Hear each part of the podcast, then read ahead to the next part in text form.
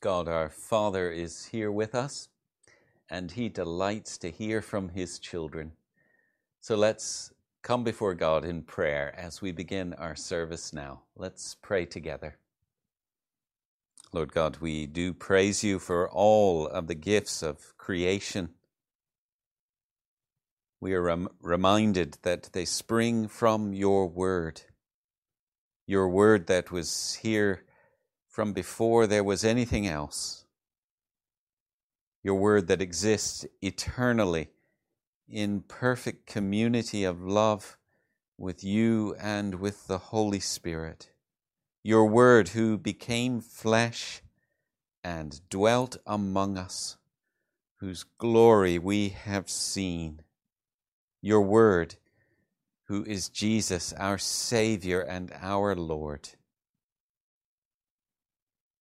Thank you that your face has always been turned towards us in favor, even to the point of sending Jesus into the world to suffer with us and for us, that we might share your glory and your joy. Lord God, help us to understand more and more just how much you love us. And Lord, in the light of your love and by the power of your Spirit, help us to share that love with all whom we meet, day in and day out. We pray now the prayer that Jesus taught his disciples Our Father, who art in heaven, hallowed be thy name. Thy kingdom come Thy will be done on earth as it is in heaven. Give us this day our daily bread. Forgive us our debts as we forgive our debtors. Lead us not into temptation, but deliver us from evil. For thine is the kingdom, the power, and the glory forever. Amen we come to the part in our service where we read and reflect on God's Word. And we're reading this morning the story of the early church, or part of the story of the early church. We join the story after the day of Pentecost, or on the day of Pentecost, it is, when Peter has stood up and is speaking to the people. So we join the story at Acts chapter 2, uh, verse 36. Let's read that together. Therefore, let all Israel be assured of this God has made this Jesus, whom you crucified, both Lord and Messiah. When the people heard this, they were cut to the heart. They said to Peter and the other apostles, Brothers, what shall we do? Peter replied, Repent and be baptized, every one of you, in the name of Jesus Christ, for the forgiveness of your sins. And you will receive the gift of the Holy Spirit. The promise is for you and your children, and for all who are far off, for all whom the Lord our God will call. With many other words, he warned them, and he pleaded with them Save yourselves from this corrupt generation. Those who accepted his message were baptized, and about 3,000 were added to their number that day. They devoted themselves to the apostles' teaching and to fellowship, to the breaking of bread and to prayer. Everyone was filled with awe at the many wonders and signs performed by the apostles. All the believers were together and had everything in common. They sold property and possessions to give to anyone who had need. Every day they continued to meet together in the temple courts. They broke bread in their homes and ate together with glad and sincere hearts praising God and enjoying the favor of all the people. And the Lord added to their number daily those who were being saved. Amen. This is God's word. Let's pray as we turn to reflect on it. Lord God, thank you for the story of the early church. Thank you, what an encouragement that story is to us. That you took these ordinary fishermen and you filled them with your enthusiasm and with your spirit so they could share your word and share your wonders with the world around them. Thank you for your promise that you are the same yesterday, today, and forever. That same Spirit is with us. Help us, Lord, to understand your word so as to enthusiastically share it with others and to see your wonders in our world. For we pray in Jesus' name. Amen. Some of you will have heard about the situation in North Korea. Many of us have supported a couple who have been working there for a number of years, and for obvious reasons, I can't mention their names. It's hard enough to live as a foreign worker in that country, but it is far worse to be a Christian in North Korea. Basically, Christianity is outlawed even though the government would deny it. No one is allowed a Bible. No one's allowed to share their faith with their children or anyone else. They aren't allowed to meet together for worship.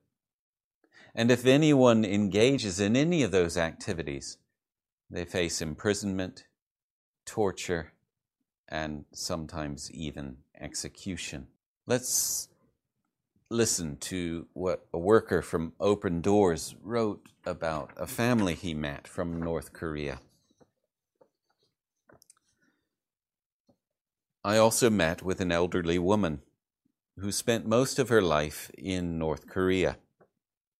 She was arrested for trying to escape and spent time in a prison camp along with her husband. In prison, she said Psalm 23 gave her incredible comfort. We asked her to recite it for us. Before she even began to recite, she held up her hand, and the tears came. Even years after prison, God's word held so much meaning for her that the mere recitation of it brought a flood of pain and of grace. It was a sacred moment for us to hear her voice as she recited those familiar words the Lord is my shepherd. While her husband was in prison, their children had visited him. He wanted to pass on his faith, but there were guards everywhere. So he did something simple and something profound. He wrote three words on his hand. The three words were believe in Jesus. And when he met his children, he held up his hand. Through that act and seeing their father's love for them and for God, his children decided to become Christians. Their father was later killed in prison for refusing to renounce his faith.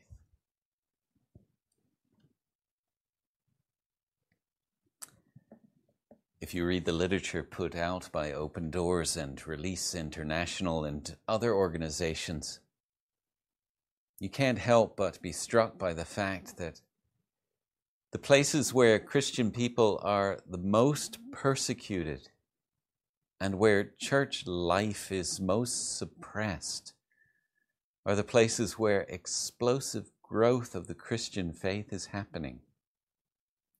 North Korea is a case in point. How can folks be Christians? And how can Christians be the church in such a place as that.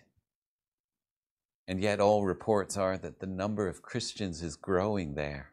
The church is still alive, despite it being, according to Open Doors, the most difficult place in the world to be a Christian. Iran is another place where, despite persecution, Christian faith is growing. In this season of ours, many of the things that we once identified as church have been stripped away from us, not by the government, but by this virus and by the necessary precautions that have had to be put in place because of the virus. We haven't been able to use our church buildings. We haven't been able to celebrate the Lord's Supper together in one physical space, although we have, fortunately, been able to have it online together. We haven't had Sunday Club. The Guild hasn't been able to meet. Up until a few days ago, we couldn't even meet each other out of doors. And when we are allowed back into our buildings, we won't be able to sing, and we will be limited to the number of people who can join in a service of worship. The question for us, I believe, is therefore, in our situation, in this season of ours, and going forward into the immediate future, how are we to be the church? In our scripture passage this morning, we have the story of the birth of the first Christian community, the first church after Jesus' resurrection. Luke, who is the writer of the book of Acts, describes here in verses 42 and 47 what the life of the early church looked like just after the amazing events of Pentecost. So, what did things look like at that point? Well, it says, they devoted themselves to the apostles' teaching and to fellowship, to the breaking of bread and to prayer. Everyone was filled with awe at the many wonders and signs performed by the apostles. All the believers were together and had everything in common. They sold property and possessions to give to anyone who had need. Every day they continued to meet together in the temple courts. They broke bread in their homes and ate together with glad and sincere hearts, praising God and enjoying the favor of all the people. And the Lord added to their number daily those who were being saved. Many theologians see in this description certain marks of a healthy church. There are four, or, five, or six, depending on your interpretation. I'd like to propose that we look at five of the marks described here over the next number of weeks, with the purpose of answering that question that I've already posed. In this season in which we find ourselves, how are we here in Biggar and Blackmount to be the church. In respect to those five marks, how are we to be the church? The five marks that I've chosen for us to concentrate are one, gathering around God's Word. That is what is meant, I believe, when it says that they devoted themselves to the apostles' teaching. Of course, they didn't have the New Testament at this point, but they did have the apostles who wrote the New Testament.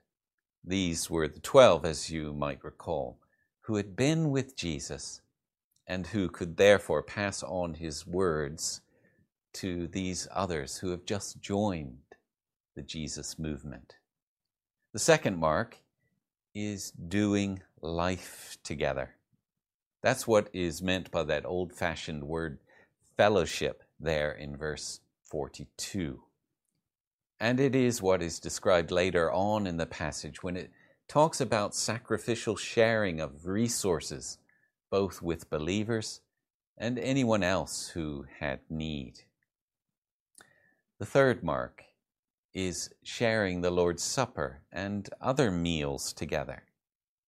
In verse 42, the breaking of bread there is the way that the early church spoke of the memorial meal that Jesus asked them to keep, which we call the Lord's Supper or communion.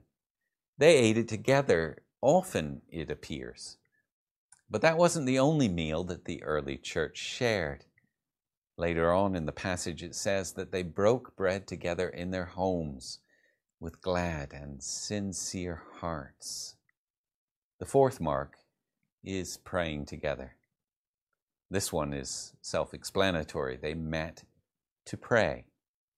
I'm sure they prayed individually, but they also prayed together. And finally, the fifth mark growing in number. It says in verse 47 The Lord added to their number daily those who were being saved. Now, over the next few Sundays, I'd like us to look at each of these five marks of life in the early church.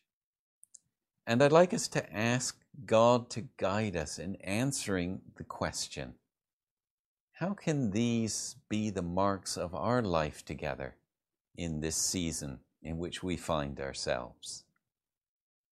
Maybe that's a question we should have been asking long before now. And maybe we didn't ask it before because we were confident what church looked like. Church had a building, it had a full time minister who was in charge of all our gatherings. It had a structure of governance with elders and with a board. It had a children's program, a guild, and various other things that we thought were essential for being the church. But maybe this season of coronavirus, when most of these things have been taken away from us, at least taken away in the way that we were used to having them, maybe this season has given us the opportunity to get back to basics and to ask what will be the marks of our church life in the future and how will they find expression, perhaps in ways that we never thought they could be expressed. This list of five marks is not a checklist of activities that any church should be engaged in even though that is how some have looked at this passage in the past. What we have described here in the passage is deeper than activities. It's deeper than programs. It's deeper than any governance structure can ever take us as a church. It's no accident that this description of church that we have here in Acts chapter 2 comes after the day of Pentecost. What was evident in the early church was evidence of the Holy Spirit's presence amongst his people. The Spirit came. The Holy Spirit of God revealed Jesus to those who would listen to the apostles. The Holy Spirit brought people to heartfelt repentance and it led them to a new way of life. And that's what we're seeing here in this passage new life in Jesus for individuals and for whole families. And yes, the new life expressed itself in activities and in programs. And yes, the early church developed structures of governance. But those activities, programs, structures of governance were things that only came after.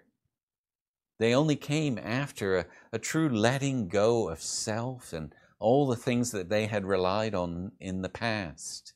It came after a letting go of those things replaced by holding on to God alone. And it came after them allowing God's Holy Spirit to guide them and fill them up with joy and with God's power on a daily basis through the means of teaching, fellowship, prayer, and sharing in the body of Christ.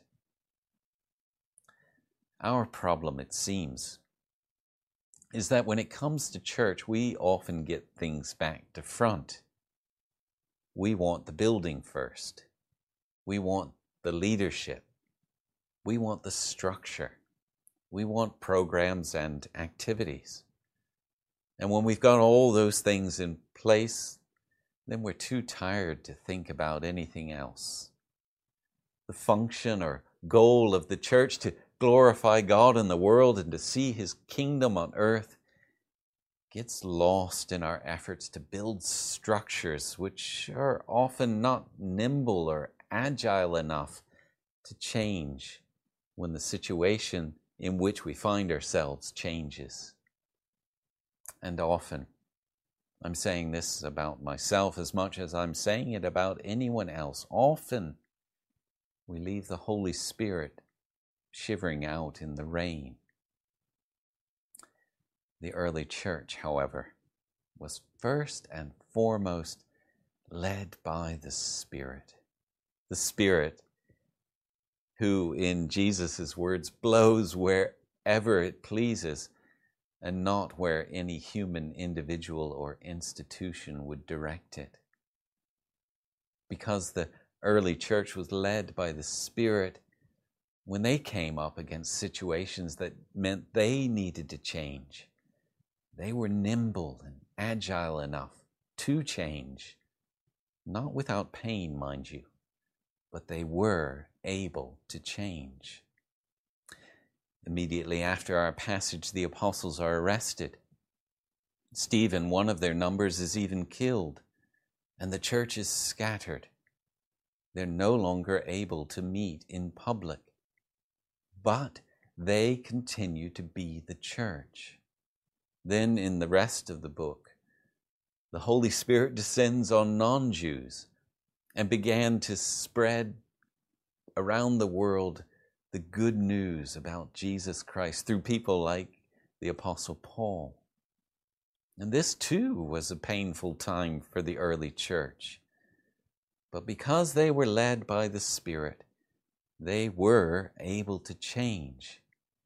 And they continued to be the church, still devoted to the apostles' teaching, still praying, still sharing life, and still eating together, but in very different context than they had originally known in the Jewish city of Jerusalem.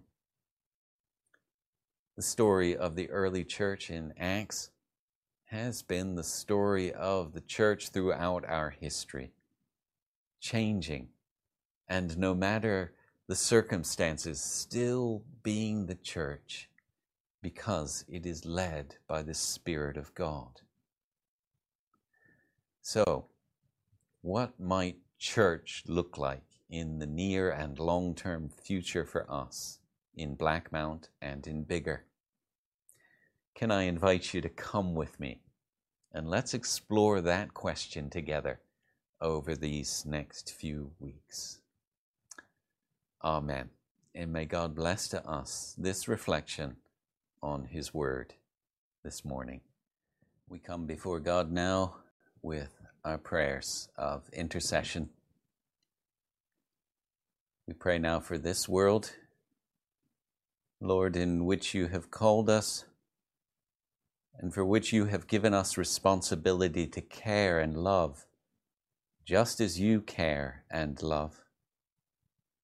We pray for the nations far from us, where this pandemic is taking a huge toll. We remember the people of the Russian Federation, Brazil, India, the US, and Indonesia. Lord God, give wisdom to leaders and individuals to make decisions that will save lives. We also pray for our own nation as we begin to ease restrictions. Again, Lord, be with our leaders. Help them to make wise decisions, even if they are unpopular. And Lord, help us all to respect our leaders and the guidelines they have given us so that more lives might be spared.